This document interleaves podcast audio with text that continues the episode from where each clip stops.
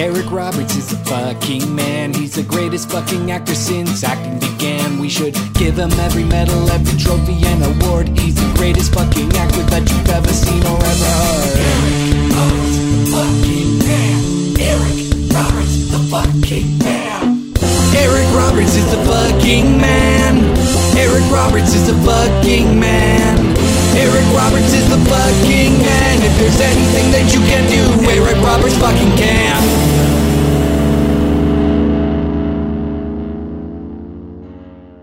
Bang your heads! Eric Roberts is the fucking man Redux, the world's most beloved Eric Roberts related podcast. I'm Doug Tilley, and joining me as usual is the piano man, Liam O'Donnell. How are you doing today, Liam?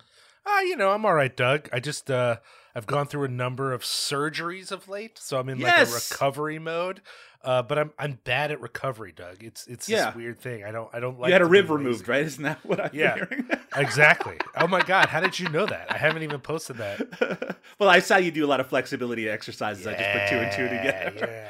Liam, tell us about these surgeries that you. I'm, I'm worried about you. What's going on? Uh, No, nothing is a big deal, but it's just all little things that um I mean, they're a big deal in that the American healthcare system is broken and I'm going to Yes. go broke. Mhm. But uh but other than that, no, I you know, I had a trigger finger, I have carpal tunnel syndrome, um I have a uh a lymph node that looks like not great, so it's like I, I you know, they're all little things but it's like stuff that you know I got to deal with, and it just happened to all happen at the same time. It's like, all you know, th- they all sound like things that happen to people when they're old. You know, like I, you know, I got to get the sleep apnea machine. You know, it's just right. something that happens to everybody, I guess. But like, why all at the same time? I didn't need them all in a row. You know.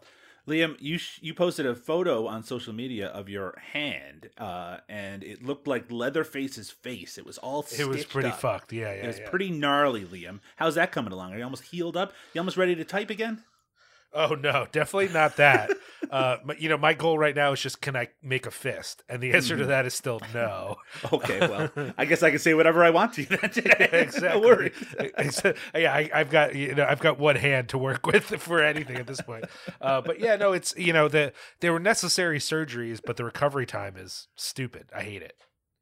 Well, Liam, how is the family? They're pretty good, Doug. You know, like Maver's birthday. All right, coming shut up, Liam. our guest today is a writer, director, actor, podcaster, and our most frequent guest here on Eric Roberts is the fucking man. It's Splathouse's Mike Delaney. How are you doing today, Mike?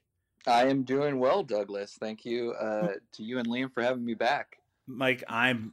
I have to say, you know, I love you. I, you know, I'm a big Uh-huh. fan, but I should stop giving you power over choosing the movies. Eric Roberts is the And no, no, no, no. That that is true, and I recognize that, Doug, and I respect. Uh, I respect that, and that's why this time I said, "Hey, why don't you pick?" I did say that, didn't I? Mm-hmm. Yeah, And you know what? You did was what? I gave you four movies to choose from, and then you chose the film that we're going to be talking about today, Rock Story from the year 2015. And Mike, I need to ask you. Um, I'm not going to give away what those other three movies are. I'm sure we'll cover them at some point. We have to. Liam and I made a blood oath to uh, cover the life and work of actor Eric Roberts. But Mike, what about the film Rock Story appealed to you?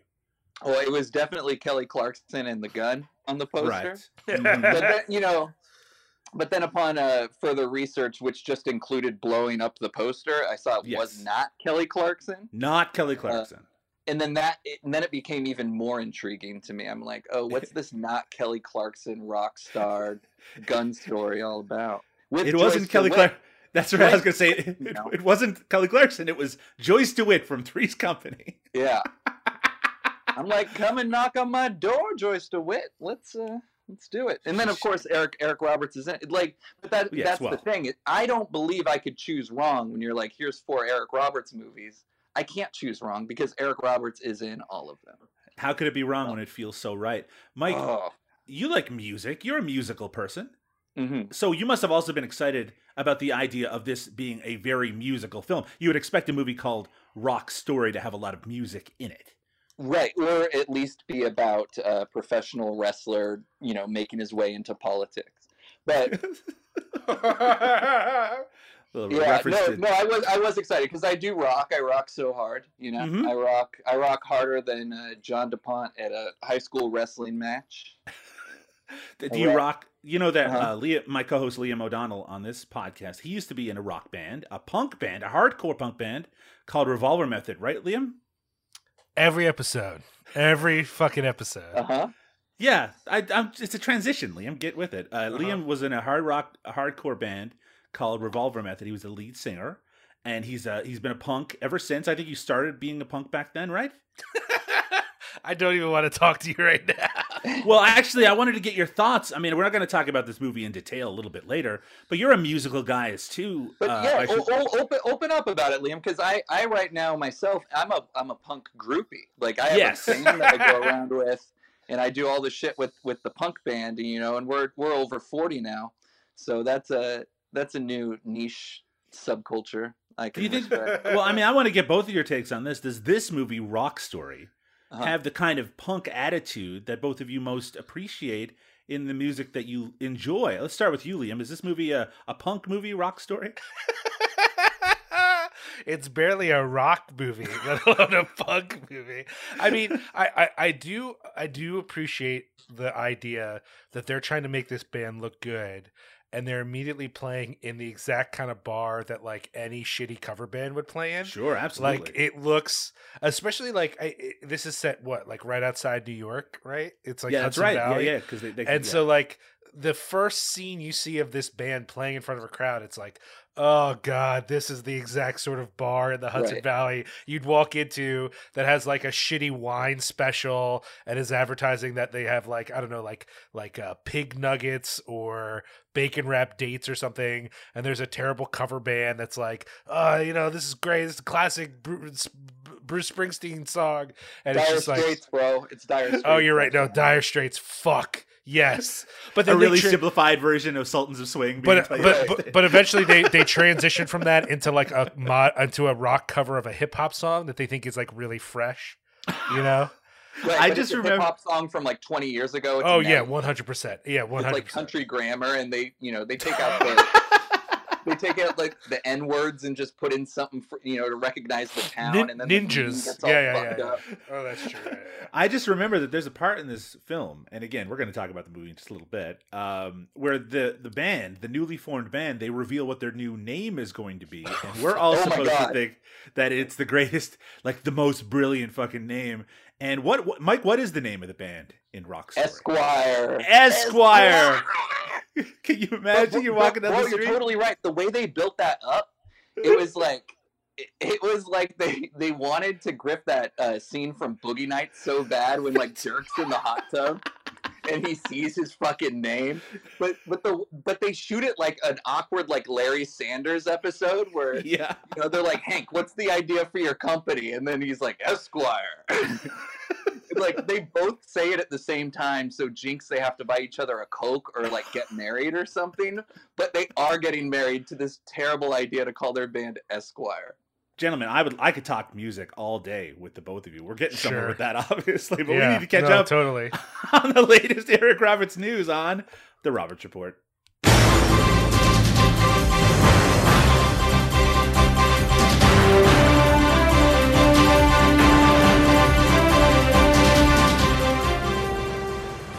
It's the Roberts Report for this episode of Eric Roberts is the Fucking Man Redux, and we continue with a deep dive on the man himself's Twitter feed. You can follow Eric Roberts on Twitter at Eric Roberts, all one word, and I wish you would. Back on January 16th, uh, Ken Olin at Ken Olin1 on Twitter wrote, Here's an idea. If you don't want to get the vaccine and refuse to wear a mask, hold your breath until this pandemic is over. Eric Roberts quote tweeted this with, Ha ha ha ha! I guess Eric Roberts thought was a very amusing comment. Uh, Mike, you are our guest today. Now, I don't know your thoughts on uh, you know what's going on in the world. I don't want to presume anything, but when you see Eric Roberts be so uh, engaged and, and and finding hilarity in this comment, what does it make you think about? Well, well let's first break down Mr. Olin's uh, joke. His his Yes. premise is that if if you don't, let's all just understand the premise, right? Mhm. if you if you don't get the vaccine, hold your breath because Yes. you won't spread the uh, you know the droplets and infect people. Uh, and the joke is that they'll just keep holding their breath until they die anyway. Oh, now I get it. Right. Eric Roberts is laughing at the death of all of these people who refuse to wear a mask. Right. They're gonna die anyway. Is is the joke? I I mean that's how I read it. I'm Liam, being do you- serious. Liam, do you have any themed masks? Like, do you have a mask, ma- wear masks which have like patterns or images on them? Oh yeah, in fact, um, before we switched to the whatever KN95, which Mm-hmm. I don't even know if ours are legit KN95. Like I just, I don't know. Maybe they're rip-off ones. I don't fucking know. But Sure. uh, but when we were when we were all convinced that cloth masks were the, the extent of hygiene that we needed, uh, yeah, patterns. There's got to be something. I had a. I have Christmas Johns. I have ones for my T-shirt company. Uh, Maeve had like a, uh, you know, because we moved to the Chicago area, someone had to give her a Cubs one. That's just like a requirement, I guess. Um, I don't know. I don't. I guess I didn't have any ones that were like supposed to be funny though, like joke masks. That wasn't really a thing. I don't know. I don't know that, how much I dig on that, but just like some sort of pattern. I, I don't really like, or at least I, I never found one that I liked that was just a straight color until I switched to the more, uh, uh, at least pretend, uh, intense masks. You know. I went to the supermarket, Liam, and I saw a gentleman wearing a mask, and the mask had a pattern on the front that was a person's face with the mask underneath their nose. So if you looked at him from a little ways away, it looked like he had his mask on under his nose. But when you come closer, uh, he didn't. He was wearing it properly. He just looked like he was being an idiot. So for a little while, like Jared Leto Joker energy. That's- I don't like it. I don't like it. it, is kind of a strange. It's like wearing one of those uh, red MAGA hats, except it's got like a made you look on it, where until you get close enough to know that the person's not a piece of shit, you think they're a piece of shit. So it's like I don't always go close to people. So maybe lots of the people I think are garbage are just they're trying to have a little fun with me. Mike, when were you jokerfied? I what what do you mean by when did I when did I just realize that we live in a society? Yeah, when did when did it when did it uh, when did it uh, uh, Oh, I uh, was come I to was you? radical. Well, I was I I was on my way in the the '90s, but I was like radicalized by the 2000 election. Oh yeah, And, yeah. I- Florida, right? The recount. Florida, the fucking Chads, and now we're back to talking about Chads. And That's true, but they're not hanging anymore. No matter how much I wish they were. You know what I'm saying? well, bro, that that's the humor. That's 4chan humor I came here for. Back on July 20th, 2021, Jen McGowan wrote on Twitter Next year, when everyone forgets how quickly our whole industry was able to change our working protocols due to COVID, please remember that when everyone says diversity is hard to achieve, it's bullshit. It's just a matter of priorities. And Eric Roberts quote tweeted this with A little equality is inequality. True diversity is within reach. A little reach is a miss. Mike, some thoughts on that? Bro, this okay. I read this shit so many times. I have I have no idea what it means. I don't know it, it- like I have no clue. The first thing he says is a little equality is inequality. Yes. I don't I don't know, man. Like I, I think I he means the- that if I you know only the word I know what the word equal means, and I know what not equal means, and I just I, like I'm lost already. I don't pretend to be able to translate the words of Eric Roberts, but if I had to interpret, I would say that he is suggesting that making a little effort is not enough. That you want to put a little bit of equality, that's still inequality, right? That you, we can reach it, that true diversity is within reach, but if you just do a little bit, a little bit of a reach, it's a miss. We need to do the full push. Liam, would you agree with that? Why Yeah, does he? I think that's why does he word it yeah. like that? It is. Is it weird? Like I mean, I don't know, Mike, if you're aware of this thing He called speaks uh, in riddles. ma- marijuana, but uh, Mr. Roberts is a big fan of that, and uh, assuming, of course, he wrote this tweet, this could be uh, his his partner and manager. We it's it's now always this hard this to tell. tweet has Riddler energy. The other one was Joker energy. This one's Riddler energy for sure. No, you have to think about it. Like you see the two guards, right? And one of uh-huh. the guards says that he never tells a lie. And then the other one, how does it go? The other one is a liar. Liam, can you explain to me how that works? no, I can't. Sorry. okay. Well, think of him as the ancient sphinx, right? right? And he tells you a little equality is. Any- I mean, honestly, some of this shit should go in a book. Um, But if he tells other people, so if he never tells other people lies, that could be true. But it could also be true that he tells himself lies. So then you've lost me. he, he doesn't. anyway, Uh, you know what? Something we can all agree on, something that can Hmm. bring the country together, is Mr. Keanu Reeves, a beloved actor. Keanu Reeves. Um, the Huffington Post on January 14th wrote, Keanu Reeves has had few signature moments in his life when it comes to getting autographs. So I did not read this article, but it has something to do with Keanu Reeves and autographs. But Eric Roberts quote tweeted it and said, I love this. Great taste in autographs. My one was Laurence Olivier. Although I have Keanu's SIG on the index card where he wrote his phone number down for me. I keep that in a proud place too, though my kids made sure it's a hidden proud place since it was intended just for us. So Eric Roberts has Keanu Reeves' cell phone number. That's pretty interesting. Mike, do you have any autographs? Oh, uh, yeah. No, actually, I, I do have some autographs. Um, uh, and I'll I'll just talk about the music based. Uh, Please. One of the music based ones. And only rock But- music, please. Oh yeah, no, I got you. I got you. Uh-huh. Uh, it was 2004. The biggest band in the world was uh, uh, Linkin Park. yes. they they were doing some promo tour for that um, Jay Z collab that they did for for MTV. But anyway, they came to the Best Buy I was managing in in Dublin, and we had to we had to host a um, a, a signing for for Linkin Park.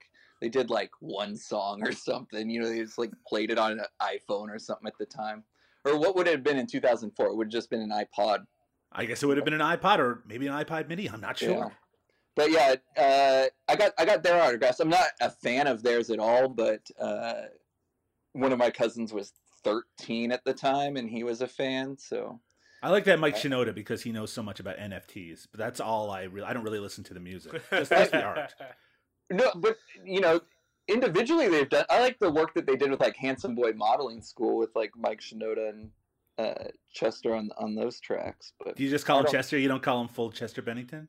uh, no, man. Uh, also, R.I.P. Bro. R.I.P. Bro. A lot of R.I.P. Bros. Liam, autographs. What's your What's your prize autograph in your collection?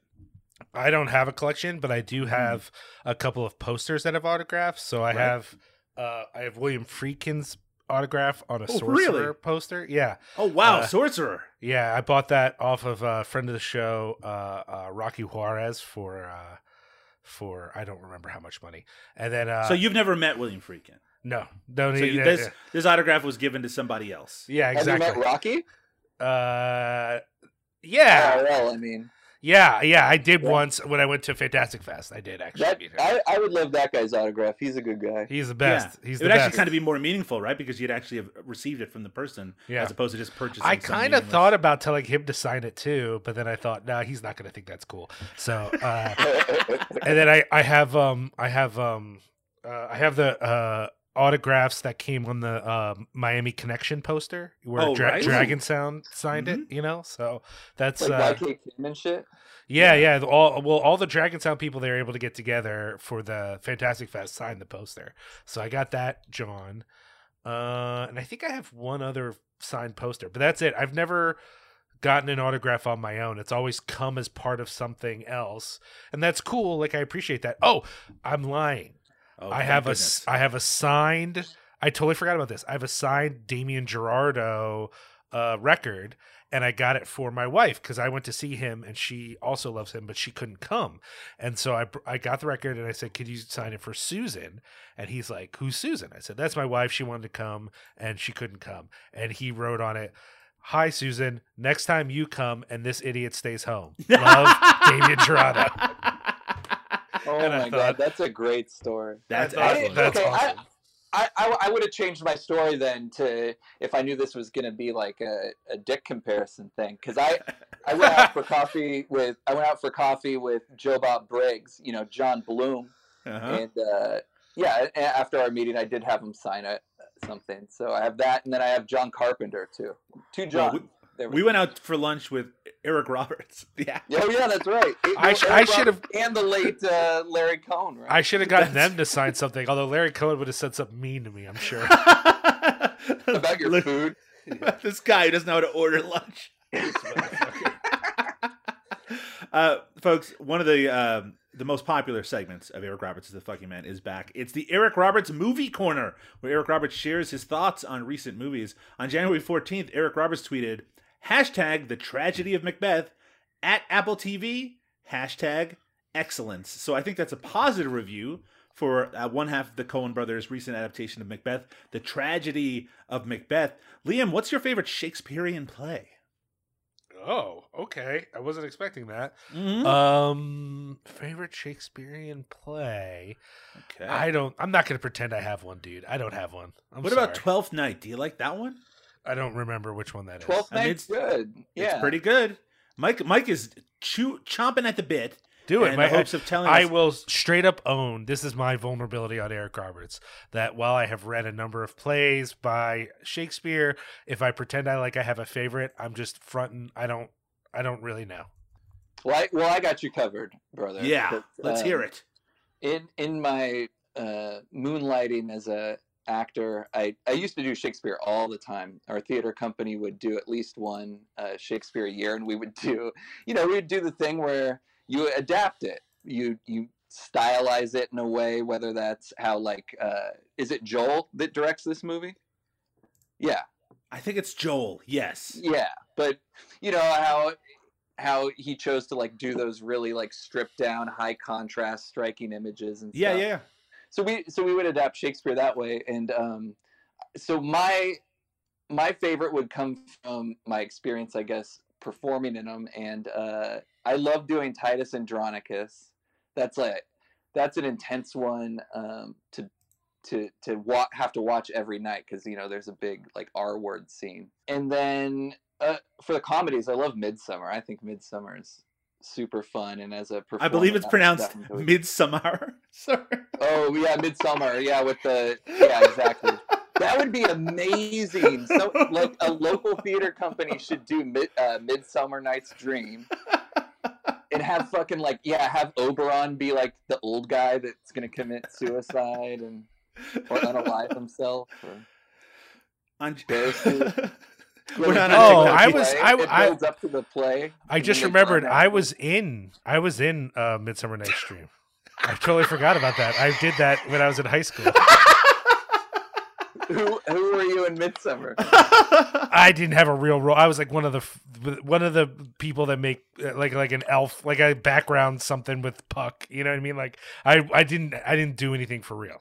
That that's well, that's a theme in your uh, film work too. weren't weren't you in the movie Creep? Yeah, god damn it. I set Yeah. myself up for that one. I did have a speaking role in The Matchmaker, I think. Was it The Matchmaker? Yeah, What's the matchmaker? So no, it's not a Shakespeare play, it's but it's another play. Why are you bringing it up, Liam? Because I'm saying I haven't always been background people. I have had speaking roles before. Is Matchmaker a Janeane Garofalo movie? Oh, it might be actually, but no, I not, not Oh. that. Oh, I was asking. Oh, yeah. oh, you know what? I was in uh this is terrible. I'm totally taking us off course. No, Let's go back to the thing. No, no, no. No, I want to hear. sorry. What, tell us one more thing that you were part of. Uh, what's it called? Yes. Okay. Now I'm not. I'm regretting actually suggesting. Yeah, never mind. Sorry, I I can't remember what it's called. It's like very similar to the. It's a similar plot to the Matchmaker, but it's very British. Well, what is the plot of the Matchmaker? Uh, fuck. It's a, don't I mean, it's a high concept title. It's obviously about matchmaking. What are they matching Yeah. together? People? Is it? Does it take place in modern day? No, I mean it's like eh, eh, like uh Oh boy. I don't know, probably like the 30s or the 40s. I don't fucking know. Is it is it two words? Is it about people that make matchsticks? Yes. No, Okay. it's like a it's like a love, it's like a romance play, and then Were you um, in it? You're like, oi, gov. Oh, you want some matches? Well, no. So then the other one I was in has a has a uh what's the what's Right, it? your little opium pipe Diego? there, Yeah. governor. But I did have a very Go up the apples proper. and pears. You guys are making jokes, but I had a very proper British accent in the other one. I was. Oh, you I actually was, did do an Yeah. I was Sir John, and I spent the whole I the, all of Sir John's lines in the play is just him going "Good Lord" over and over again. Like I don't Oh, okay. really say, but then I did have a song, Okay, and that's it, I, funny. I and it's ter- I, It had to be terrible, but nobody. I was never shown a video, so I don't know if anyone videotaped it. So I don't know how bad I was it. But I had a whole fucking song. It, it wasn't solo; it was a duet. But I, Okay. I had I did a lot of the fucking song, and at the time, everyone was like, "No, it's good." And in my head, I'm like, "Someone years from now is going to reveal to me that this is fucking terrible. There's no way that I'm good at this." You know. See, you were doing some King George Hamilton shit. That's commendable, bro. You're what is the fucking the play for though? I don't Lin-Manuel. remember. On January 12th, Eric Roberts tweeted, For those of you with kids who are grown, choose. Be their parent or be their friend or be both. Just don't be none of the above. Now, it's a funny thing to read from Eric Roberts, who had a, a notoriously uh, rocky relationship with his uh, son-in-law Keaton Simons, who is in this movie that we're going to talk about today. So much so that they had to let out their anger on their episode of Celebrity Rehab and their uh, their their strained relationship, which in my memory seemed to exist on the show, but actually was probably made up. Liam, do you agree with what he's saying here that you can be a parent or friend to your child, but at least be there for him? Yeah, I guess so. I don't know. It just, it just feels so like there's he's not really saying anything. You know, I don't know. Yeah, he What is, is- he is not saying anything. I, I'll second that because if if the premise is you have children, then you're already a parent. Like, so what does he mean by be a parent? It Oh, you seems got to like be there. those- You got to show up. right, but how's that different than being a friend? Like, Di- there's some. Oh no, there's a big difference between being a parent and being a friend. I think. no, but what does Yeah. he mean when he says parent? Oh no, anyone with a he- clue yeah, who knows? Yeah, I don't Yeah, know. yeah. I it seems the first half of this seems to be suggesting a different I would have predicted that it's going to go for those of you with kids who are grown, choose be their parent, not their friend. Like choose between the two. Uh, but instead it's like be their parent or be their friend or be both. You can do both as well. Just don't be none of those things. But if they're grown up already, then I guess, you know, well, I guess Right. it's I don't I don't really know what he's saying. Yeah, like with, exactly with with like my bio dad, I don't need him to be my parent. I just need him to be my friend. No, I I get that part, but yeah, you're right. He confuses it by pussing out and being like, just be something. I wouldn't say pussying out for a number of different reasons, including that this is a podcast devoted to the actor Eric Roberts, his life and work. Uh, one bit of a uh, little bit of, of interesting information to finish off uh, Eric Roberts' Twitter uh, account on this episode of Eric Roberts is the fucking man. On January 10th, he was rep- uh, responding to someone named Brian S. Gaylord about a film DOA that he was in, and Eric Roberts said that DOA kept him from being in the first season of Dancing with the Stars on ABC. Eric Roberts was almost on Dancing with the Stars. Liam, would we have watched that? I guess so. That's We'd that's have to, I'm, right? I'm really glad that he missed it. Honestly, uh, are you a big fan of Dancing with the Stars, Mike? No. I, you a big I don't of- think of- I don't think I've ever seen an episode like uh no I've never seen. Well, let me explain it to you. So, no, I know. the I, I, oh. I got it. Yeah. oh, okay. Ex- If you want to explain it to the listeners, but No, I don't, uh, because I've never watched Yeah. it myself. But I would have watched it if Eric Roberts was part of it, because Eric Roberts is the uh, uh, focus of this podcast, if we can call it that. Mm. Uh, unsurprisingly, most of the recent news about Eric Roberts has to do with his appearance on season two of The Righteous Gemstones, which I know Liam is watching and seems to be enjoying very much. Of course, at some point we'll be covering that season because we have made a blood oath to cover the life and work of actor Eric Roberts. HBO The Righteous Gemstones, Eric Roberts teases his most rewarding role thanks to, quote, genius Danny McBride. This is him speaking about The Righteous Gemstones.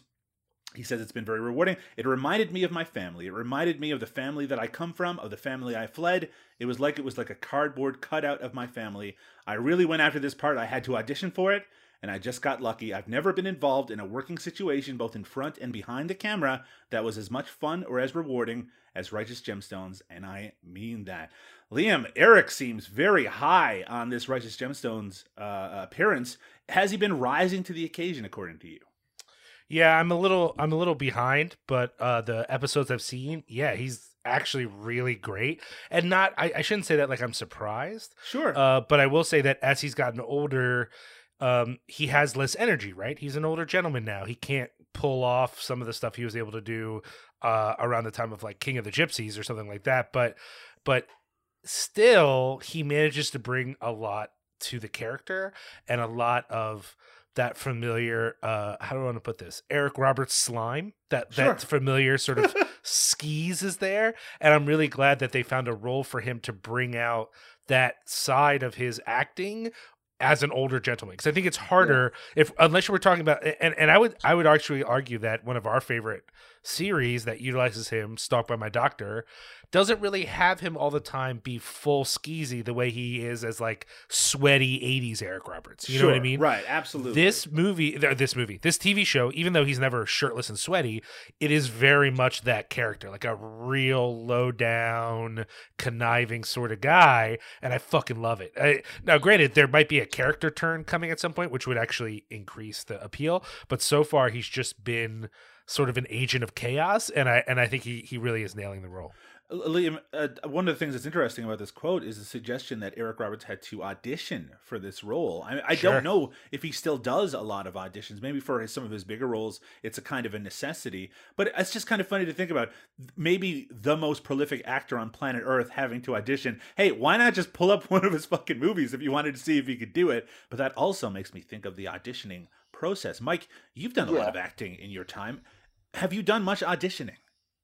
I'll, I'll I'll answer that in one sec because I don't want to lose this thought though. uh, Please, I wanna hear your thought first. What you were just saying, but I I think that uh, well here's here's what I think is Danny McBride's production uh, you know group with like Jody Hill and Absolutely. Ben T. Best R.I.P. Mhm. You know, but man, they even from their debut feature with Foot Fist Way, their casting of like extras and their direction of like non-actors and just like knowing how to use people's inherent personalities and looks to like Yeah, They- they love faces for they- sure. oh yeah no they they're in my mind this might not make total sense because i can't explain it all but in my mind like they cast uh like tertiary characters and background players as well as like jonathan demme right. you know and, and and they had a great cinematographer to shoot them too so i think that helps but my point is is that they've always built like amazing casts and i i would assume that part of that is not necessarily a, like an audition audition where you go in there cold and like hey are you right for the role but it's like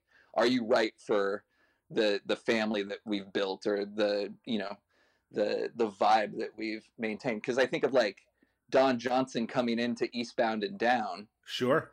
and at the time I was like Don Johnson coming in, but no, man, like it it vibed, it clicked, it was perfect. And they they've had a lot of late career folks show up, like Lily Tomlin, uh, of course. Um, anyway, but Yeah. have I? Audi- I hate fucking auditioning. I can't audition. I can't do it. Well, And you I can't do it, but but you've done it in the past. Oh, oh yeah, yeah, yeah. But my, I mean, my ADHD will make me like do anything besides uh, audition. It'll, it'll have me, you know, trying to engage the the director or whatever in a conversation, so we, so I don't have to audition. it'll have me like doing more than I need to do.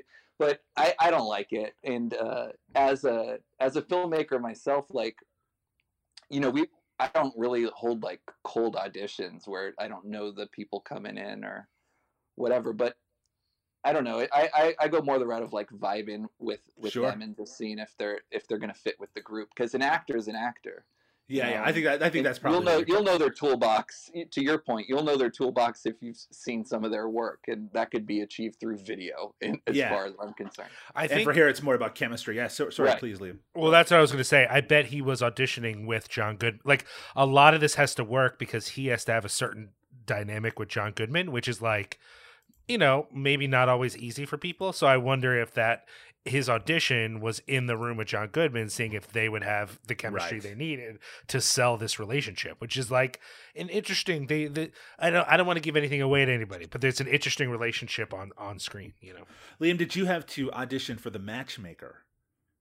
I did, and for thank you for the segue, Mhm. me and my girl, which was the one that I couldn't remember the name of. Okay. As w- did you also do a British accent in Me and My Girl? So my audition, that was Uh-huh. the one that I did the British accent in, was me and my girl. Okay. And and my audition was actually for one of the Cockney roles. yes. And I'm told that I fucking like Nailed it. uh no, like Oh. just fucking uh Killed it. wh- what yeah uh, uh, what's the negative version of killed it that I that It's I probably still killed it, but just said very depressing. Yeah, exactly. I killed the accent so horribly that they were trying to figure out if I could do a different thing. And then they're like, well, let's try him in this proper British role. And, you know, I did listen to an accent tape, but I don't Sure, know. Sure, sure, sure. He doesn't say much. Like, it's an important role, but I'm mostly like a side gag. Like, other people are saying important things, and then I just yell, you know, good Lord, you know? So it's not Right. like, they, I, I- I don't know. I don't feel like there was a lot of weight on me to be like, well, if you don't get this British accent right in this high school production of Me and My Girl, we're fucked. Like, it's like, it really didn't matter, you know? yeah. But some, go down- someone on that team felt that way. They're like, this guy is gonna ruin my fucking life. Liam, can Fair. you give us a little taste of what your Cockney accent sounded like? No, I won't. I won't do it. Did you go down a lift and get into a lorry with some petrol and go to your flat? Uh huh. Mhm. I, I think I actually had to Eat sing. spotted dick. I think it was even Yeah. worse. I think I had to sing something in a Cockney accent. In that What? particular Well, you've got only one person you got to worry about then, there, Liam. That's Dick Van Dyke and the old Mary Poppins. Man, I, I I regret having ever agreed to this podcast. Me and my girl, you know. What you do you can also think? play Eliza Doolittle in My Fair Lady. That's right. Yeah, Mm, that's fair. you'd be a cute Eliza, Liam. Liam, I got some big news about Eric Roberts. What's that? Recently debuted on ComingSoon.net is a movie trailer for the upcoming comedy Mr. Birthday, starring Jason London from Dazed and Confused, and Oscar nominee Eric Roberts. The film will be released on VOD on December 17th. This is a recent post. I don't, but no, it, I guess it was a little bit longer ago. Yeah, it must have. Sorry, it wasn't that recent. Let me uh, take that back.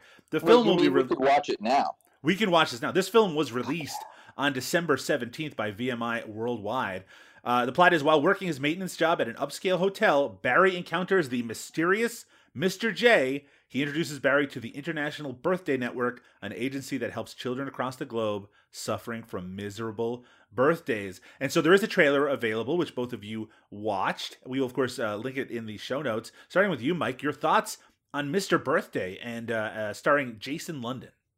Well, uh, I did see in the notes that Jason London was the star of it, but I'll tell you, when I first started watching the trailer, uh, I did not recognize the the male protagonist that they No. had. I thought it was a guy from Jackass.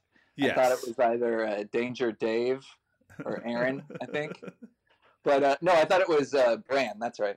But Mhm. um, no, man, this this movie also has like big Joker energy.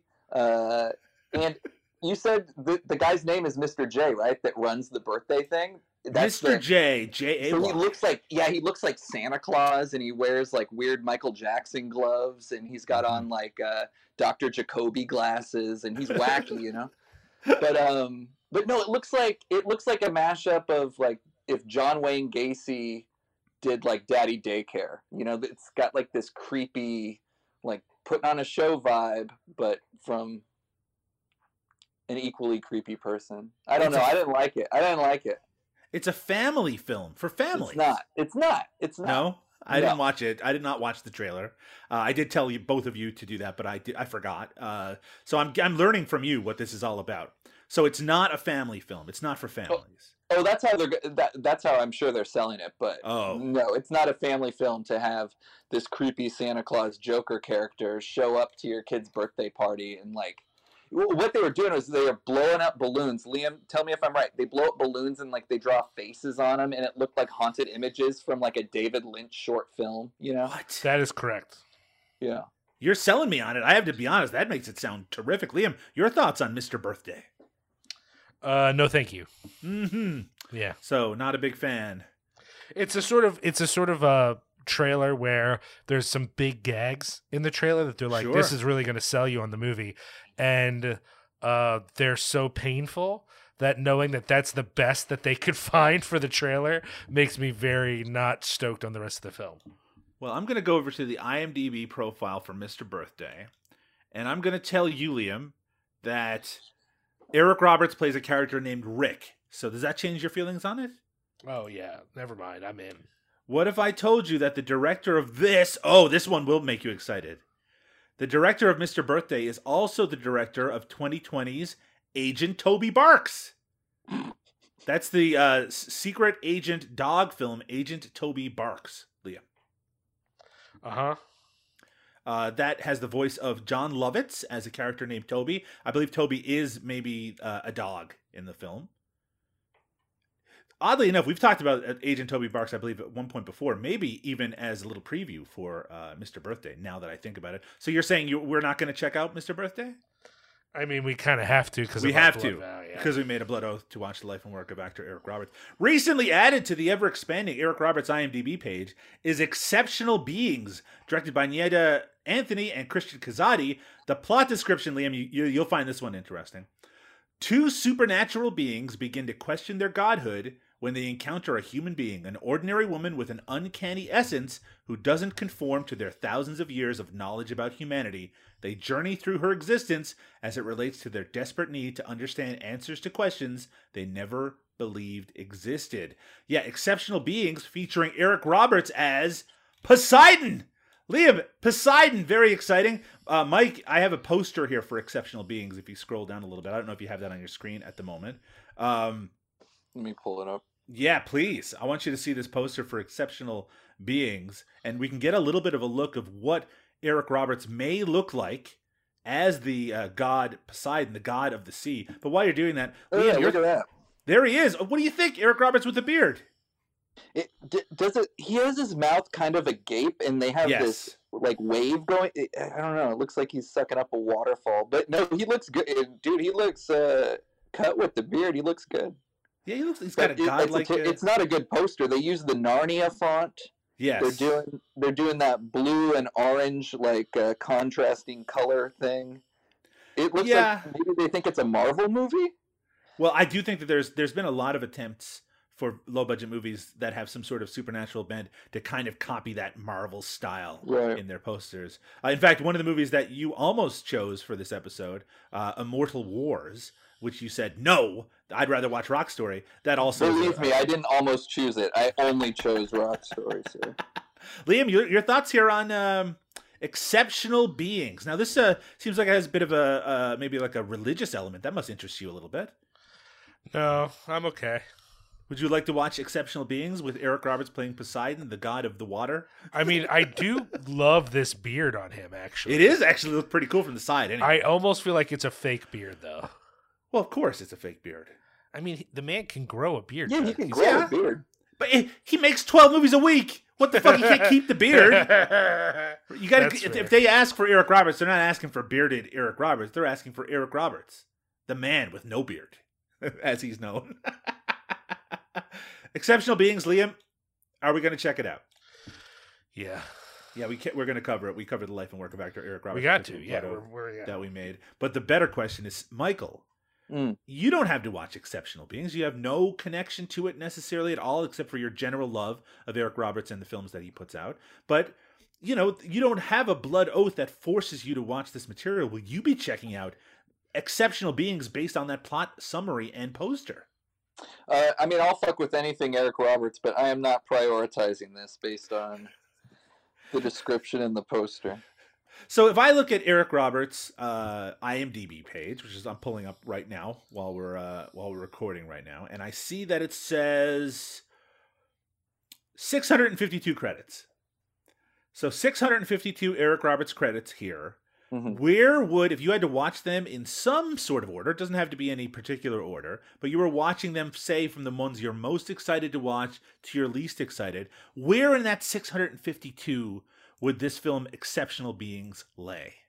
Oh, it could it could easily be in the top 100. Okay, that's not Yeah. bad. Oh yeah, no, because I mean, you know, of those 600 and whatever, I mean, several of those are going to be incredibly hard to track down. I'm not going to want to burn the calories to to do that because you know they just exist on someone's iPhone. Yeah, some of them don't actually exist in the wild. That is true. Exactly, exactly.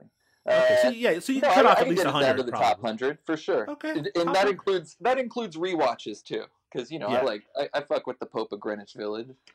Yeah, you fuck with it. And also, it's possible that the next time you're on Eric Roberts, the fucking man, you'll choose exceptional beings for us to watch simply out of some sort of need to choose the worst thing you can find. But it Mm. seems to me that you don't think of this as in that area, so maybe you would never choose exceptional beings for us to watch.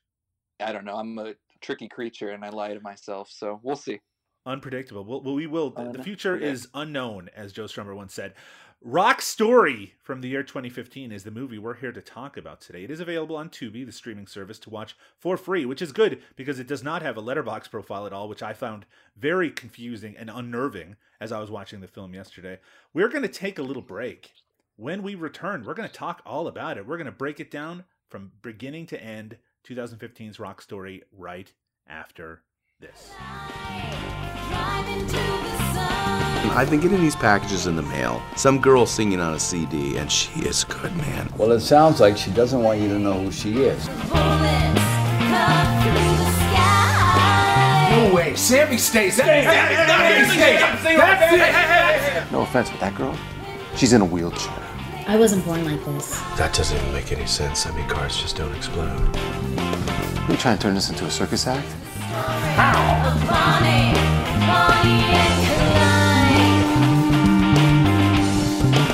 What did you say? They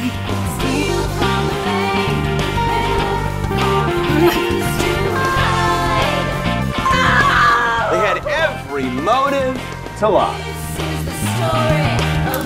I know who she is.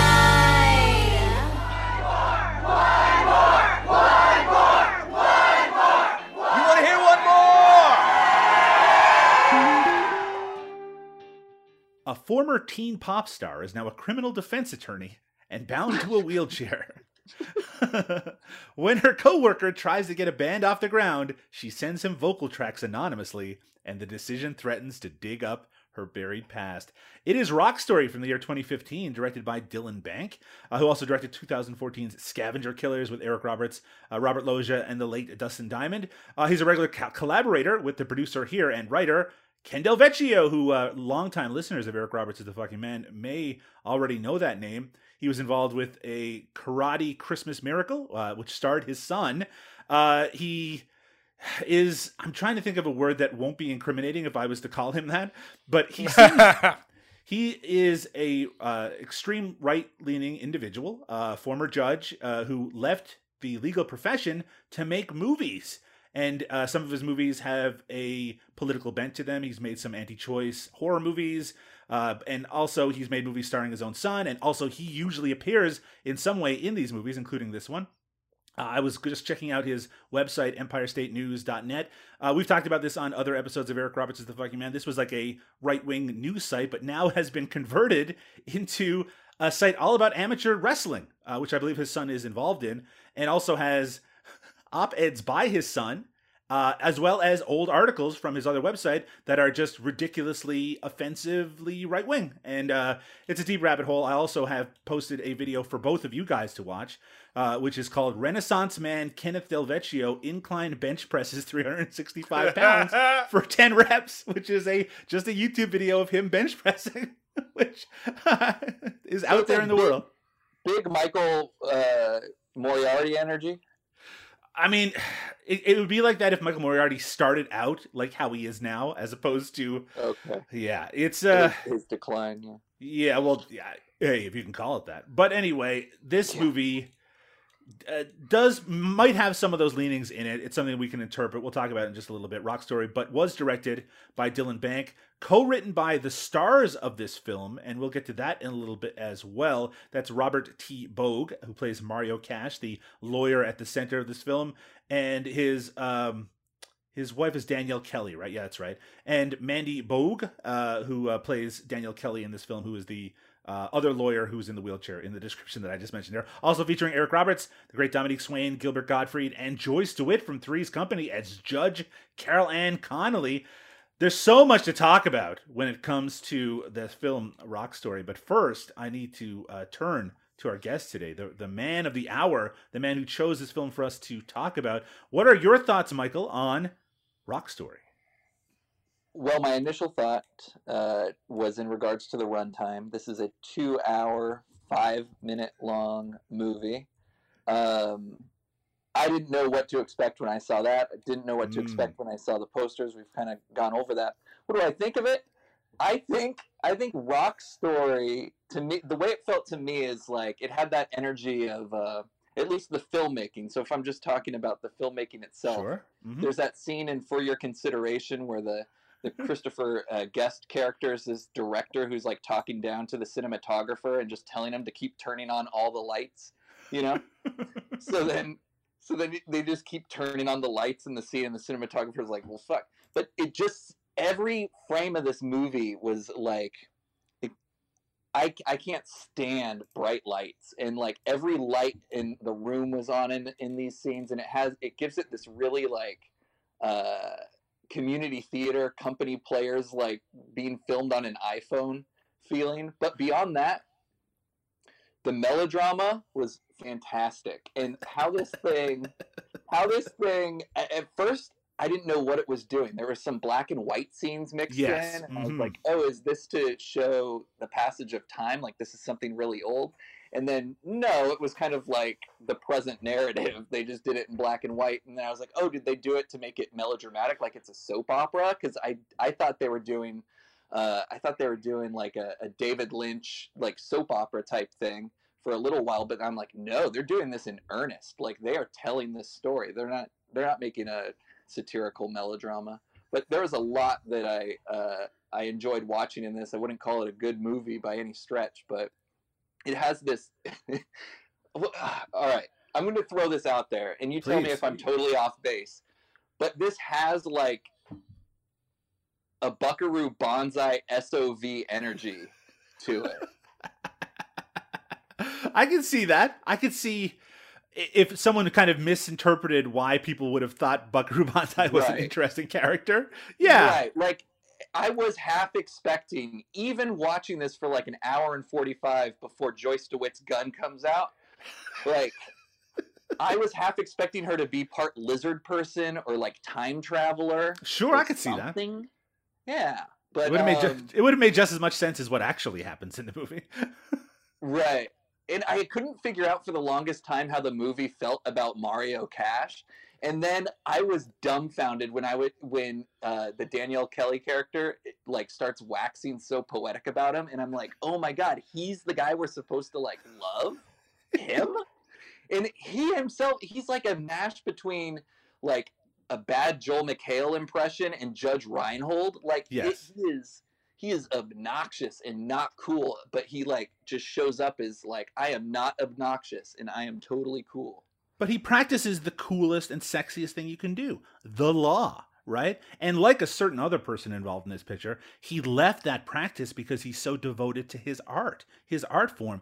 Because the plot of this movie, ladies and gentlemen, is a guy who runs a successful law firm. But is in a band in the evenings, decides to shut down or basically let someone else run his law firm so he can go and be a 40 year old rock star playing the worst fucking music you've ever heard in your life. Um, and that is the other thing about this movie, which is ostensibly a musical. There's at least, I mean, this movie ends with two full musical numbers. And when I say Oh, musical yeah. numbers, I don't mean like a choreographed kind. I mean just Oh, the they band thought they playing. were two- at Carnegie Hall. Yeah. yeah, yeah, and and uh, well, okay, we'll talk about that in just a second. Liam, I want to get your general thoughts because you're a musical person yourself. Now that you've actually just revealed to us that you've actually performed in plays singing a song, uh, very interested to hear your take on 2015's Rock Story. Okay, all right, I'm Some prepared. okay. Sometimes a movie is bad purely on execution. You know, like if you were at a party and someone described the idea of the movie to you, it sounds cool. Mhm. But you look at this, the folks who are doing it, and you know they're not going to be able to pull off the idea, right? Then sometimes a movie is bad at the idea level. Like this is just a bad idea, you know, like th- that we probably shouldn't do this. Um, and then sometimes a movie is uh, bad all it at all levels at all possible levels and um the thing about this movie is that you know it's we can make fun of the execution in a number of ways like it's filmed poorly there's a number of scenes where i don't know why the camera is where the camera is like i just don't even know why this is this is the shot you know Right. Oh, like how they covered the the audition scene. Yes. Yes. Yes.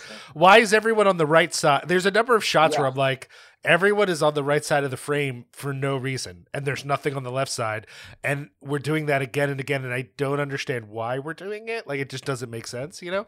Um, so there's a number of things like that, or from the musical aspect, like if this is a movie in which we're supposed to believe in the in the musical future of these characters, and all of the music they're making is mediocre at best. It's not even good.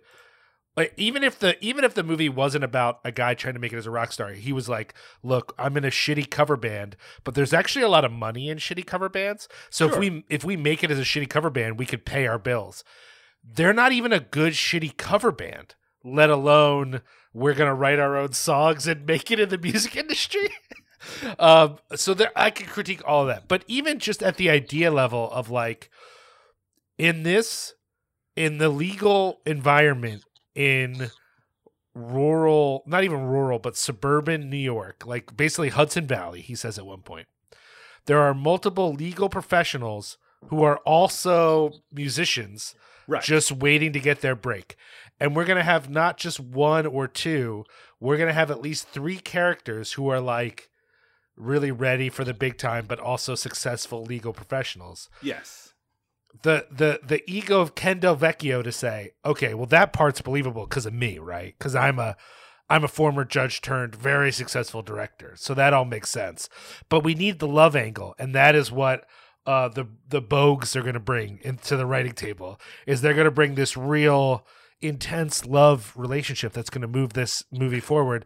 None of it works for even a second, let alone the fact that like the songs are weird and like kind of uh, you know have this weird sort of America first angle, and then the the lawyer's gonna win a case by basically arguing that drug laws are a violation of our rights, and we should all be eating drug drug we should all be eating junk food and smoking pot, not because it's the right thing to do, but because fuck the government, man. And a judge is gonna go, well, I'm convinced, case closed. A It's- judge played by Kendall right exactly um and again i'm not necessarily against the idea of uh of legalizing drugs per se it's the idea that her uh she couldn't win a reddit argument with her argument in this courtroom. That's like how flimsy the writing is but this judge is convinced. The whole thing doug is just a shit show from top to bottom and almost to the point where it's fun.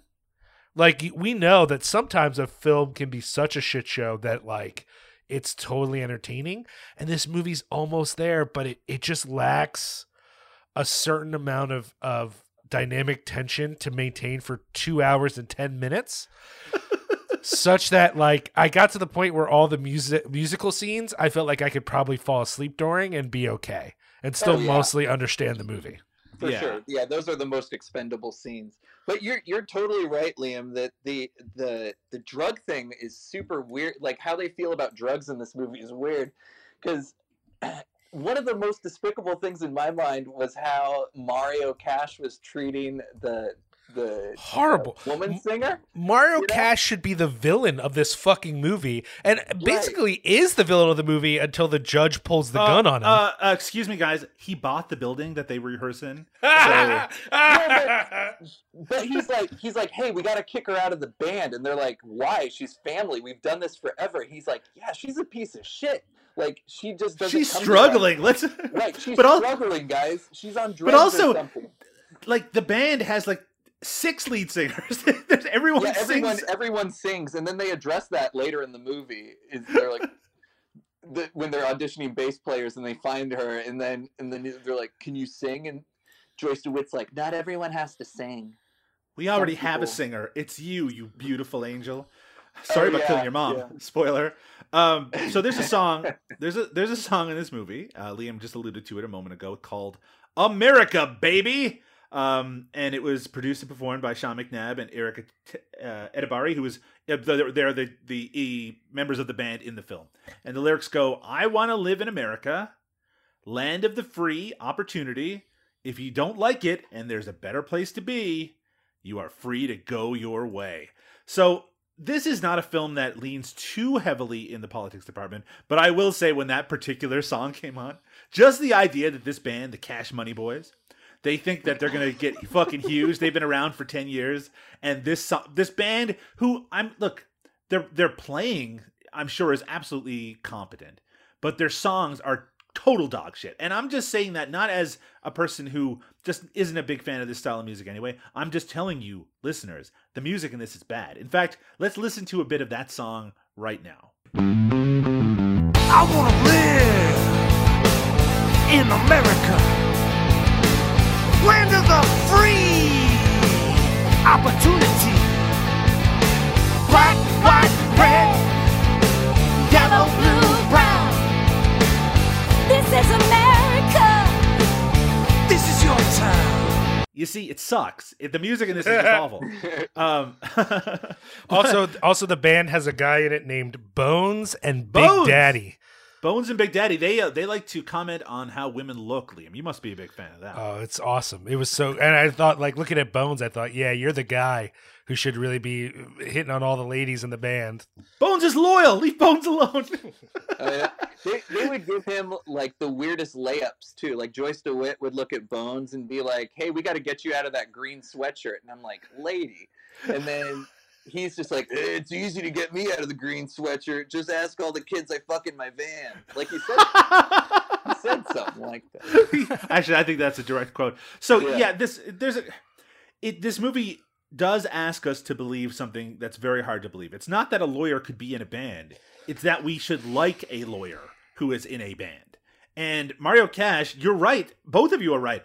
The idea that we're supposed to like this guy simply because he is a lawyer uh, and also is mem- a member of a band and has uh, the kind of ambition it appears that some of the members of his band don't have it is a bridge too far for me. I hated this guy right from the beginning because, and not only did I just hate him, I thought I was supposed to. I thought at some point we were going to find out, oh, this guy is just a total piece of shit. Because here's the thing about lawyers in movies they're usually bad because people don't like lawyers, and there's no reason to like them.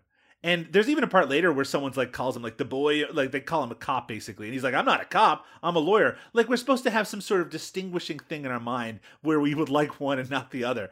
Uh, that for me was a difficult thing uh, to to get over in terms of the movie. But the other thing is kind of the crux of the entire plot, which is that Dominique Swain, she's on drugs, she's not reliable, she can no longer be the lead singer of the Cash Money Boys. So he gets sent a CD, right? Or just randomly at his law mm-hmm. office, and he starts listening to it in his conveniently located CD player. And he puts it on, and it's like, this is the most beautiful, incredible voice in the world. And it just happens to be the voice of the woman that he works with, who she says, when she has to explain why she was sending him these CDs, it wasn't because she wants to be in the band. No, she just thought it would cheer him up to hear her beautiful voice. Right, Well, and- and and she is she is formerly one of the most popular pop stars in the world. yes. But she had an accident, and now here's the thing, Doug. She went through so many surgeries and was so disfigured that no one recognizes her except for her murderous former manager, right? Yes.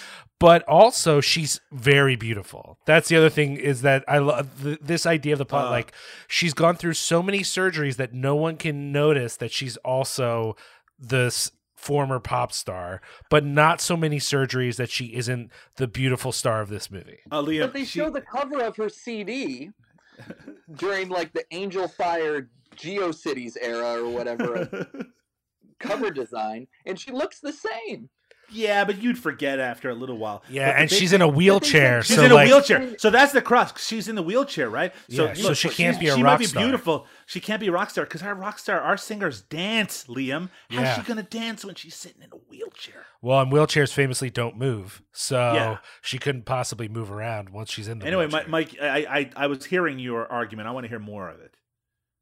What was my I- argument? I can't remember, but you were very upset just a moment ago. I figured it was something extremely.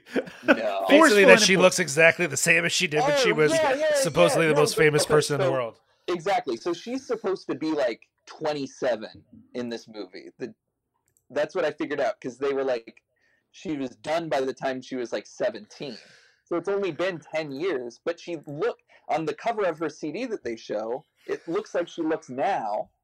So she doesn't look totally different. It's not like she got complete reconstructive surgery and right. but she but she suggested She she said su- that, she suggests that she might have gotten reconstructive surgery, but she looks exact. I mean, she changed her hair, I guess, kind of. But that's it. She's basically just in a wheelchair with different hair, and So- no one knows it's her. So the thing about her plot, her part of the plot, is that her mother was killed on a boat explosion, and she was also on that boat, but was not killed, right? And that she had all the she she lost the use of her legs, and she had all these surgeries. And I guess no one ever investigated that explosion, and she and no one ever cared about the fact that this very famous pop star was involved in this explosion, right? So I guess we're not we're not supposed to really think about that. Uh, we're going to spoil this movie for you listeners, uh, so prepare yourself. So Joyce DeWitt from Three's Company is in this movie. She plays a judge. We were just referring to her. She used to be a manager for this pop star, But after this horrible accident happened, she then became a judge instead. And in the uh, the plot of this movie, she then becomes the manager of uh, Cash Money Boy, whatever the Cash. This No, guy's the, new band, The new band. Yeah. the new band, which is called again, Liam. Esquire. Esquire. She's managing them instead. So even though it seems like it would be a conflict of interest for her to be a judge uh, and then also be managing a band with two lawyers in it, uh, I guess that's something that she's allowed to do for whatever reason. But then we find out the big twist of the movie, which was hinted at very strongly throughout the two hours. And Liam, what is the big twist? Well, the accident, quote unquote, that killed um, uh, Danielle Kelly, which isn't even her real name, right? Whatever No. her real name's is, Yeah, mom was the judge did the, the basically the judge did a murder. And not just a murder, right? A lot of people fucking died in this thing, from what I understand, because the whole boat exploded. Yes. So she did a murder, right? A, a multiple murder, and then became a judge and has been hiding as a judge who's married to a congressperson too, by the way. So very nondescript. No one knows who she is as a so- judge and and congressperson's wife. Mike, just over to you for a second. What was her motivation for wanting to kill Danielle's mother? Hates her. Yeah, hates her. But why did she also try to kill Danielle? I don't know. Oh, she didn't know she was there. She didn't know she was going to be there. Oh, Yeah, okay. Yeah, yeah, yeah. Oh, you mean okay? Yeah, not Okay. Yeah. But her motivation, why did she hate her mother? I don't know. I, don't know. feel I- like I this think is a very just because important she plot was point. So close to to her, like it was, you know, like she wanted to get closer with. uh That's what my was her as understanding. a pop star. I don't know. Oh, I can't remember, but but I think you're right, Mike. I think that's what we're supposed to think is that basically she was obsessed with Right. Danielle's former. Well, okay, but even revealing that she's the villain, right, is uh, the that our main dude, uh, Mario Cash, doesn't like the bad lie. The apparently, apparently, fucking fucking Danielle Kelly didn't think anyone would ever question her story. So now Right. she has to come up with a lie in the moment, and her lie is we were in a taxi that exploded. on the Don't forget Isle they were off the Isle of Man.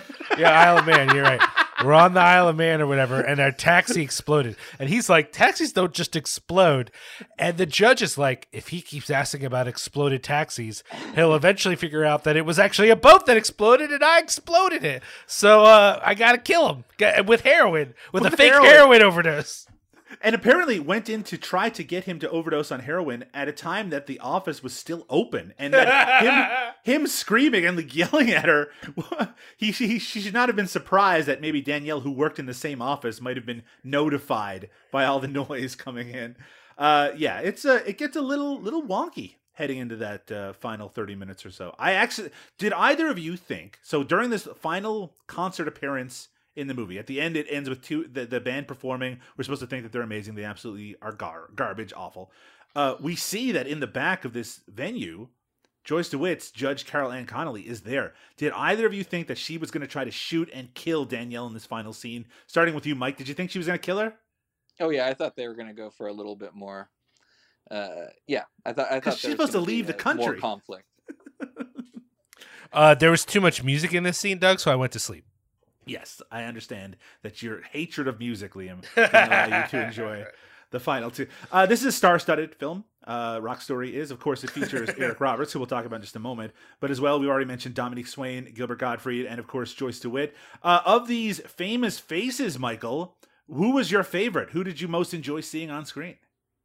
Well, I, I must say that uh, overall it was Joyce DeWitt, just because I had never seen her do something like this, and she has a very iconic voice from my Yes. childhood. Just, you know, something about the the three original uh, Three's Company. Like I, yeah, there, there's just something so nostalgic about about her voice.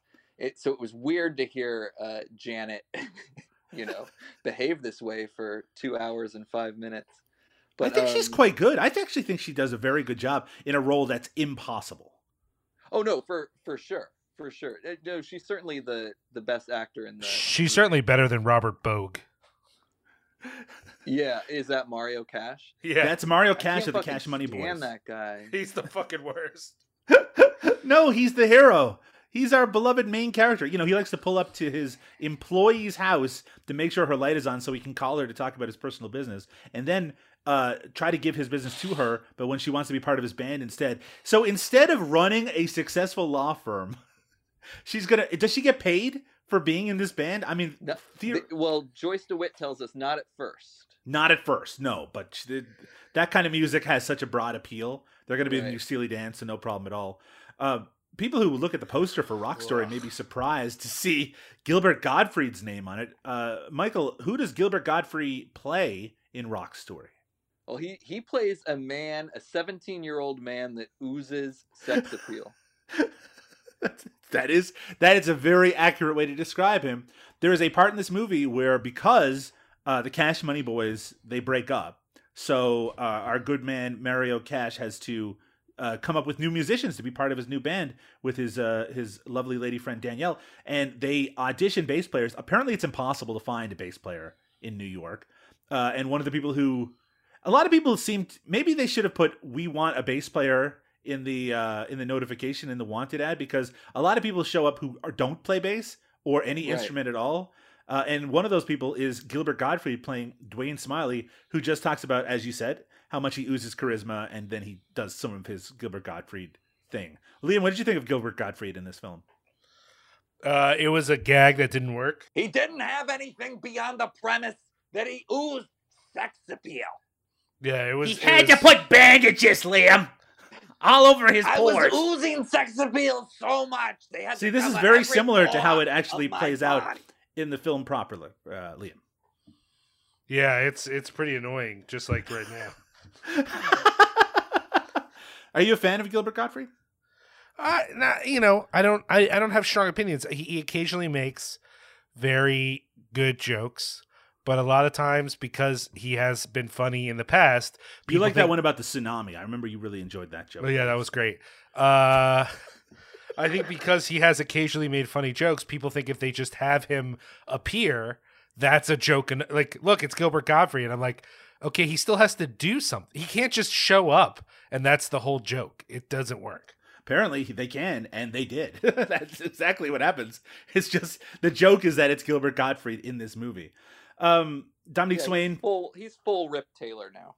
yeah, you know he has a, a podcast. I, I don't listen to it very often, but it, it is exactly the sort of thing that we. I'm speaking all about both of you and myself would enjoy, and he has a lot of interesting people, and he seems to have a real uh, grasp of movie history and and likes kind of uh, obscure character actors. I think actually Eric Roberts may have even been on his show at one point. So he, I'd like him as a individual.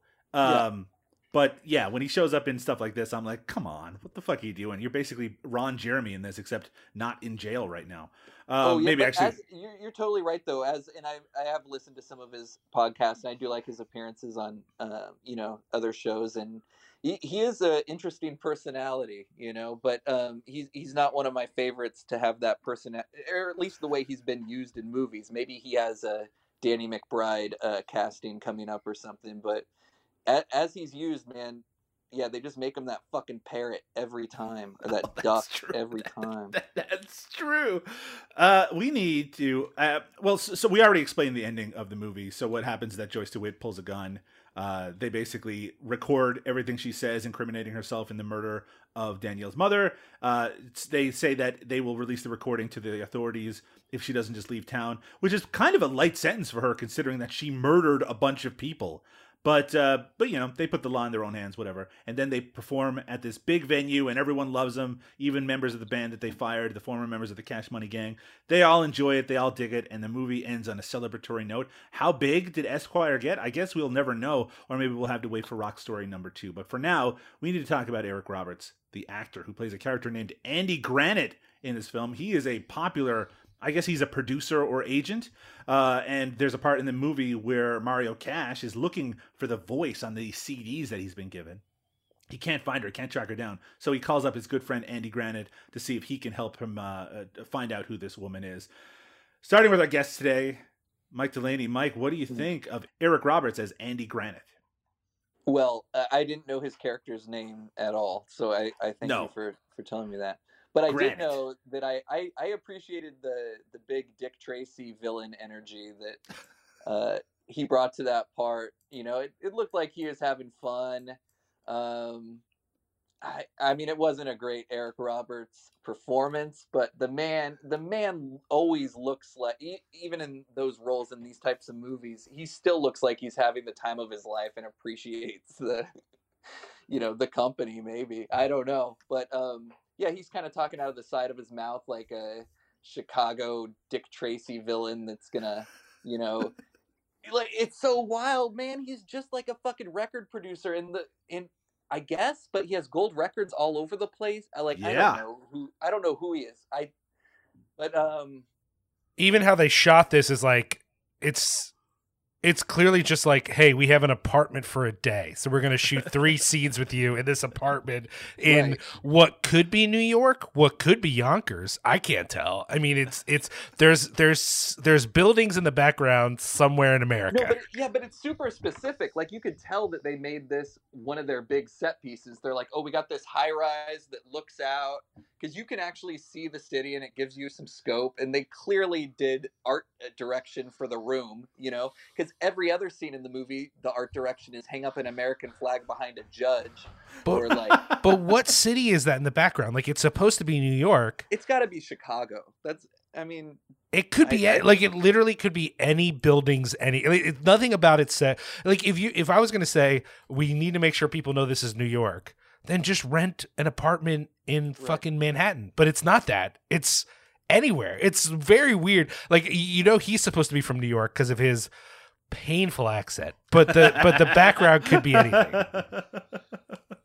I mean, that's just your opinion, Liam. But, uh, uh, we do get to see Eric Roberts strum a guitar in this quite uh, violently, in fact, as well as an appearance by Keaton Simons. We are supposed to be outraged by the fact that Keaton plays a little guitar.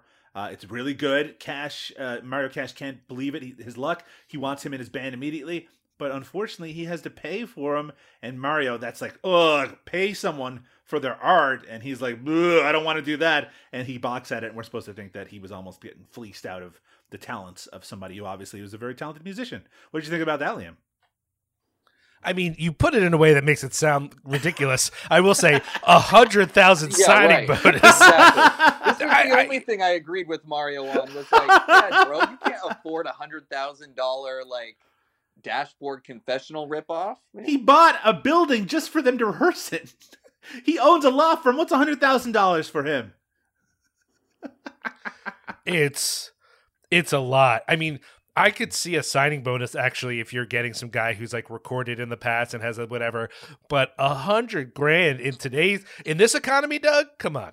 It's Keaton Simons, a very talented musician, Liam. I think you should appreciate him. Uh, Liam, you haven't yet talked about, by the way, the the fact that Mario Cash in the f- final scene he changes his hairstyle around a little bit. Oh you talk a Jesus! I forgot to that? bring this. This is something I talked Mm. about a lot before we started recording. So I just want to let you guys know. Here's the thing. Uh, you know, Robert Bogue. He has a very lawyer vibe previous to deciding to change his Sure. life. Now, of course, he's been in a rock band apparently that has fans because fans show up when he's at the restaurant, I guess, or some bullshit. And so, but he's always looked like a lawyer and he's you know now he's made a change he's going to be a rocker full time and he needs the world to know that he's made this change and so he converts his lawyer haircut into the least committed faux hawk i've ever seen in my life. And y'all this the the, the idea his change to a rocker look is so awkward. And it, and let's be clear this is a movie not from 2006 when some old man putting up a faux hawk would be like yeah that's what a guy would do. He that's what he would do. It's 2015 y'all. The faux hawk was a joke by 2015 but our man is trying to rock a faux hawk and it's it's bad it's a bad look doug it's a real bad what, look What if I was to tell you this, Liam? So I'm looking at the Wikipedia page for Robert Bogue, who, by the way, he's done a bunch of um, soap opera work, sure and it, it was did a voice in Grand Theft Auto Five. Uh, so and he's movie murdered out- people on the internet i'm sure He, he, the, he the, live on the internet he's murdered This them. movie came out in 2015, Yes. right? So about six, seven years ago. And Robert Bogue is currently 57 years old. So he was 50 when he made this movie. So that is another thing for you listeners who haven't seen the movie Rock Story 2 think about. This is a man in his 50s with a faux hawk yeah yeah trying Wait, to live his rock and roll 50? dream. That 50. guy was fifty. He's a good-looking fifty. I got to give yeah, him that. no, he is. He is a good-looking fifty. I'll give him that because I thought he was like a bad-looking forty, but no, he's. A, He looks like he looks like a wax museum tried to make a, a wax figure of Wings Hauser, uh, but only out of memory, and they fucked it up. And he's like, he's he looks like a more upsetting Wings Hauser. I I'm yeah, he doesn't have as striking features as Wings, but I, No, I could. but see he's got that. the eye. The eyes it's a look Joe like a crazy thing. It's white a brow man. thing. It's a Yeah, brow. yeah, exactly. Yes. So obviously, we're here talking about Eric Roberts, the actor, uh, and his performance in 2015's Rock Story. It's a brief performance, though it does go back to him several times. He plays like a slimy agent type guy. I think he does fine outside of his kind of ridiculous accent. But hey, that's a little different for old Eric Roberts as well. But the question of the day is: Is Eric Roberts the fucking man in 2015's Rock Story? Liam Ugh. said at the beginning of this movie that, uh, or basically the beginning of this podcast, that there's no way that I could say that he was the fucking man. I guess we're just gonna have to see. Let's start with you, Liam. Is Eric Roberts the fucking man in this film? No, he's not. Ooh, what? He is not the fucking man in this. Ooh. It is. It's not his worst performance, but it is uh, definitely a lazy. Th- this was a lazy afternoon for Eric Roberts when they filmed this, and uh, you know his his only character note is he has an he has a he has. I can't even believe that Eric Roberts thinks this is a New York accent, right? He knows he's doing he's doing a la- the laziest possible New York accent. He's a wise guy. Oh my god. It's fucking bad, man. Okay. This is this is a it's a bad accent. It's a it's a it's a lazy performance. It isn't even necessary for the movie. It adds nothing to the film. Uh this is th- these are these are three scenes that be could be cut from this 2 hour 10 minute movie and make it slightly less painful. Though I will say they aren't as painful as the music scenes which are really the parts that need to be cut from the film. That's just one man's opinion. Let's go over to our guest today, Michael. What did you think of Eric Roberts in this, and is he the fucking man? Well, I'll answer it in a roundabout way. He is the fucking man that inspired me to watch this movie. That's Uh, true. but I don't know. So this is this is a deeply personal question, you know. Yes, of Uh, course. It deserves it deserves some some weight and clarifying questions. I mean, am I just comparing it against everything else in the movie, or his entire career, or just the the philosophical idea of Eric Roberts? I want you to look into your soul, right? Yes. And think about what appeals to you about the craft of film, about the craft of acting, and whether in your heart and in your soul, when watching Rock Story from the year 2015, whether Eric Roberts was the fucking man within it. Uh, okay, well then the answer is easy. He was the fucking man. Eric Roberts Hey. is the fucking man, and he was the fucking man, and he will be the fucking man because there is no future. There's only the present, and he is gonna write an amazing story for the rest of us to see. So, yeah, he's a fucking man. I want to hang out with him and make a, a make a movie together in person. You know? I yeah. feel like King Solomon, right? I have one person here on my left saying that Eric Roberts is the fucking man. Someone on my right, someone I thought I trusted, saying that Eric Roberts is not the fucking man. What can I choose? Of course, I'm the tiebreaker. I'm the one who has to make the decision. It's so much pressure. I'm thinking about it. It's deep in my brain, and all I can say is Eric Roberts is the fucking man in 2015's Stop. Rock Story. His ridiculous accent uh, is appealing to me. Every time I cut back to him, I had a smile on my face. Seeing him play with that guitar, seeing him screw around this dickhead lawyer. Fuck him. Fuck the Cash Money Boys. Fuck their entire career and their shitty music. Fuck their America First. Everything about this is shit except for Eric Roberts, who I love to see him and his beautiful face. Eric Roberts is the fucking man in 2015's Rock Story. Stick it in your pipe and smoke it. Liam O'Donnell. All right.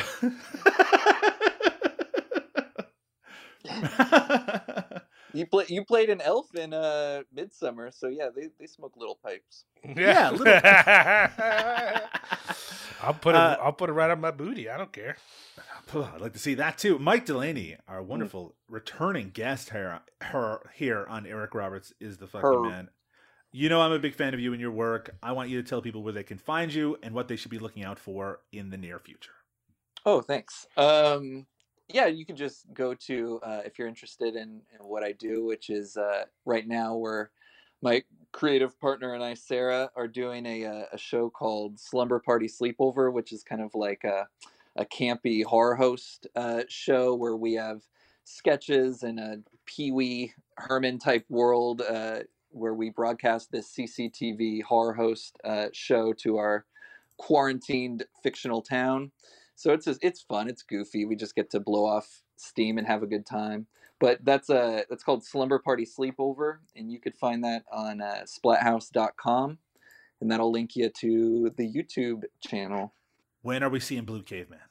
Oh, yes. I didn't. I didn't know if you were going to ask about that on uh, on this episode. There, it wasn't in the notes. Uh, but Blue Caveman will be out uh, by Halloween this year. We're finding finding ways to get it distributed. Uh, and that, Yes. that's a that's an interesting, uh, yeah, documentary. So. Uh, we, we actually used some archival. Uh, I hope you don't mind, Doug, but I went back through your catalog and I found a, a movie that you and Liam actually talked about on the show, and I'm going to feature a clip of that in the, the documentary because Blue, Lucky Blue us. The documentary. So We only cover bangers, so no Yeah. problems there whatsoever. Uh, but looking forward Mhm. to the uh, film Blue Caveman coming out later this year. And of course, check out all of Mike's work. All of it is excellent. We love having him here. And thank you so much, for Mike, for taking time out of your schedule to talk about this fucking terrible movie that you made us watch that seemed buddy. never ending while I was watching it. Can, can, I, I do want to say something nice about the movie and something Sure. clever and something Mhm. clever about the screenwriting that, that tickled me. I did think it was really funny when uh, Danielle gives the the music to you know the various people to, to plant the seed. You know, she gives Yeah. a CD to Mario Cash, and then she gives Joyce DeWitt a fucking cassette tape. And she just- had a cassette I tape. thought it was brilliant. Like she had the cassette tape player right in front of her. Right, right. I don't know. That was the one thing they definitely thought about. They're like, Joyce DeWitt would not have a CD player. She'd have a cassette player. If you take nothing else away from this movie, it's that Joyce DeWitt does not have a CD player. Liam O'Donnell, I know that everything is busy and uh, and exciting over at Cinepunks. Where where can people check out more of your work? Where can people check out the latest episodes of this podcast? Well, they can, of course, head to cinepunks.com, C I N E P O N X.com. Uh, and, of course, uh, we'll have new episodes there and new episodes from a bunch of different podcasts, including uh, Twitch of the Death Nerve, Horror Business, uh, Wine and Cheese, bunch of bunch of stuff over there right now. Um, they can head to our website, cinesmorgasbord.com, to head into the uh, archives of this show and the variety of shows that we do as part of the Cinema Smorgasbord.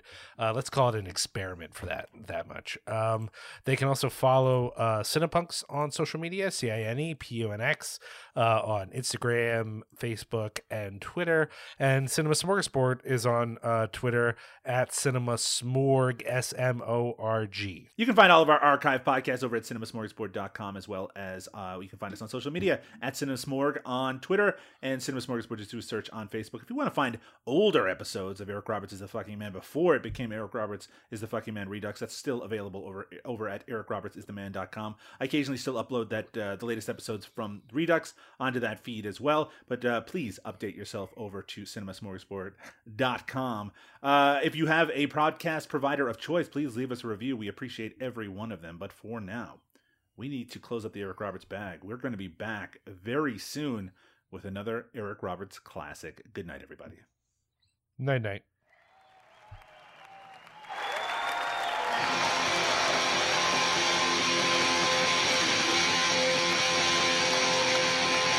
Bonnie and Clyde went for a ride. They were heading.